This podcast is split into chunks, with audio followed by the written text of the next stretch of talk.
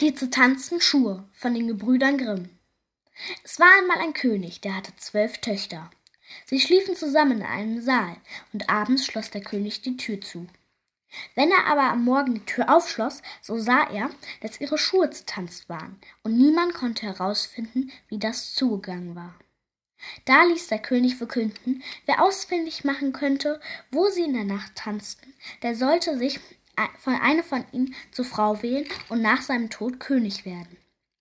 Wer es aber nach drei Tagen und Nächten nicht herausbrächte, der sollte mit Schimpf und Schande davongejagt werden. Nicht lange danach meldete sich ein Königssohn. Er schlug abends sein Lager in einem Zimmer auf, das an den Schlafsaal stieß. Aber auf einmal kam große Müdigkeit über den Königssohn und er schlief ein. Als er am Morgen aufwachte, waren alle zwölf Prinzessinnen zum Tanz gewesen, denn ihre Schuhe hatten Löcher in den Sohlen. Als es am zweiten und dritten Abend nicht anders ging, wurde der Königssohn davongejagt. Es kamen hernach noch viele andere, die es aber auch nicht herausfanden. Nun trug sich zu, dass sich ein armer Soldat, der eine Wunde hatte und nicht mehr dienen konnte, auf dem Weg nach der Stadt befand, wo der König wohnte. Da begegnete ihm eine alte Frau, die ihn fragte, wo er hin wollte. Ich weiß selber nicht recht, sprach er und setzte in Scherzen zu. Ich hätte wohl Lust, ausfindig zu machen, wo die Königstöchter ihre Schuhe zu tanzen und danach König zu werden. Um danach König zu werden? Das ist nicht so schwer, sagte die Alte. Du musst den Wein nicht trinken, der dir abends gebracht wird, und musst so tun, als wärst du fest eingeschlafen. Darauf gab sie ihm ein Mäntelchen und sprach wenn du das umhängst, so bist du unsichtbar und kannst den Prinzessinnen danach schleichen. Als der Soldat den guten Rat bekommen hatte, fasste er sich ein Herz und meldete sich beim König. Er wurde so gut aufgenommen wie die anderen auch, und es wurden ihm königliche Kleider angezogen. Abends zur Schlafenszeit wurde er in das Vorzimmer geführt.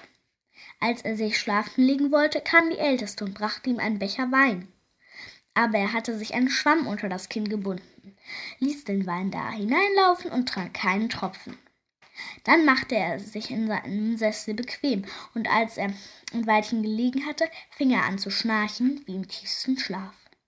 Das hörten die zwölf Prinzessinnen, lachten, und die älteste sprach Der ist auch nicht viel klüger als die anderen. Danach standen sie auf, öffneten Schränke, Kisten und Kasten und holten prächtige Kleider heraus, putzten sich vor den Spiegeln sprangen herum und freuten sich auf den Tanz.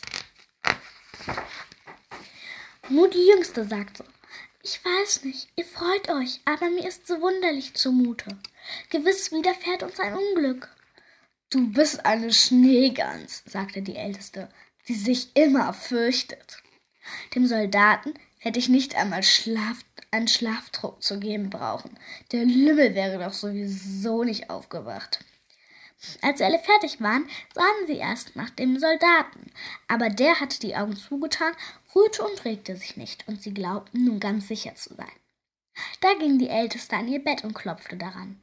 Alsbald sank es in die Erde, und sie stiegen durch eine Öffnung hinab, eine nach der anderen, die Älteste voran. Der Soldat, der alles mit angesehen hatte, zögerte nicht lange, hing sein Mäntelchen um und stieg hinter der Jüngsten hinab. Mitten auf der Treppe trat er ein wenig aufs Kleid, trat ihr ein wenig, ein wenig aufs Kleid. Da erschrak sie und rief Was ist das? Wer hält mich am Kleid fest? Sei nicht so dumm, sagte die Älteste. Du bist nur an einem Haken hängen geblieben. Da gingen sie weiter, und als sie unten waren, standen sie in einer Allee mit, so, mit den wunderlichsten Bäumen, deren Blätter alle aus Silber waren. Der Soldat dachte, Du willst dir von dem Baum zum Beweis etwas mitnehmen. Die Jüngste rief wieder. Es ist nicht richtig. Habt ihr den Knall gehört? Die Älteste aber sprach. Das sind Freudenschüsse, weil wir unsere Prinzen bald erlöst haben. Sie kamen darauf in eine andere Allee, wo alle Bäume Blätter aus Gold hatten, und endlich in eine dritte, wo die kostbarsten Edelsteine an den Bäumen hingen. In jeder Allee brach er einen Zweig ab, wobei es jedes Mal so laut krachte, dass die Jüngste vor Schreck zusammenfuhr. Aber die Älteste blieb dabei, es wären Freudenschüsse. Sie gingen weiter und kamen zu einem großen See, auf dem zwölf Schifflein lagen. In jedem Schifflein saß ein schöner Prinz. Sie hatten auf die zwölf Prinzessinnen gewartet, und jeder nahm sich nahm eine zu sich. Der Soldat aber setzte sich zu der jüngsten.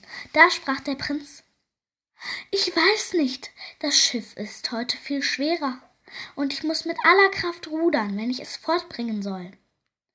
Woher soll das kommen? sprach die jüngste. Als vom warmen Wetter. Es ist mir auch so heiß. Jenseits des Sees aber stand ein schönes, hell erleuchtetes Schloss, woraus eine lustige Musik von Pauken und Trompeten erschallte. Sie ruhten hinüber, traten ein, und jeder Prinz tanzte mit seiner Liebsten. Der Soldat tanzte aber unsichtbar mit, und wenn einer einen Becher mit Wein hielt, so trank er ihn aus, so dass er leer war, wenn sie ihn an den Mund brachte. Die jüngste Prinzessin fürchtete sich deshalb auch sehr, aber die älteste brachte sie immer zum Schweigen. Sie tanzten dort bis drei Uhr am anderen Morgen, als alle Schuhe durchgetanzt waren und sie aufhören mussten. Die Prinzen fuhren sie über den See wieder zurück, und der Soldat setzte sich diesmal vornehin zur Ältesten. Am Ufer nahmen sie von ihren Prinzen Abschied und versprachen, in der folgenden Nacht wiederzukommen. Als sie an der Treppe waren, lief der Soldat voraus und begab sich zu seinem Lager. Als die zwölf Prinzessinnen müde heraufgetrippelt kamen, schnarchte er schon wieder laut. Da zogen sie ihre schönen Kleider aus, stellten die zertanzten Schuhe in eine Ecke und legten sich nieder. Am anderen Morgen wollte der Soldat noch nichts sagen, sondern ging die zweite und die dritte Nacht wieder mit. Da war alles wie beim ersten Mal. Das dritte Mal aber nahm er zum Beweis einen Becher mit. Als die Stunde gekommen war, wo er antworten sollte, nahm er die drei Zweige und den Becher und trat vor den König. Die zwölf Prinzessinnen aber standen hinter der Tür und lauschten, was er sagen würde. Als der König die Frage stellte, wo haben meine zwölf Töchter ihre Schuhe in der Nacht zertanzt? antwortete er, mit zwölf Prinzen in einem unterirdischen Schloss, richtete, wie es zugegangen war, und holte seine Beweise hervor. Da ließ der König seine Töchter kommen und fragte sie, ob der Soldat die Wahrheit gesagt hätte, und da sie sahen, dass sie verraten waren, so mussten sie alles eingestehen. Darauf fragte ihn der König, welche er zur Frau haben wollte. Er antwortete, ich bin nicht mehr jung, so gebt mir die Älteste. Da wurde noch am selben Tag die Hochzeit gefeiert und ihm das Reich nach des Königs Tod versprochen. Aber die Prinzen wurden auf so viele Tage wieder verwünscht, wie sie Nächte mit den, Prinz mit den zwölf Prinzessinnen getanzt hatten.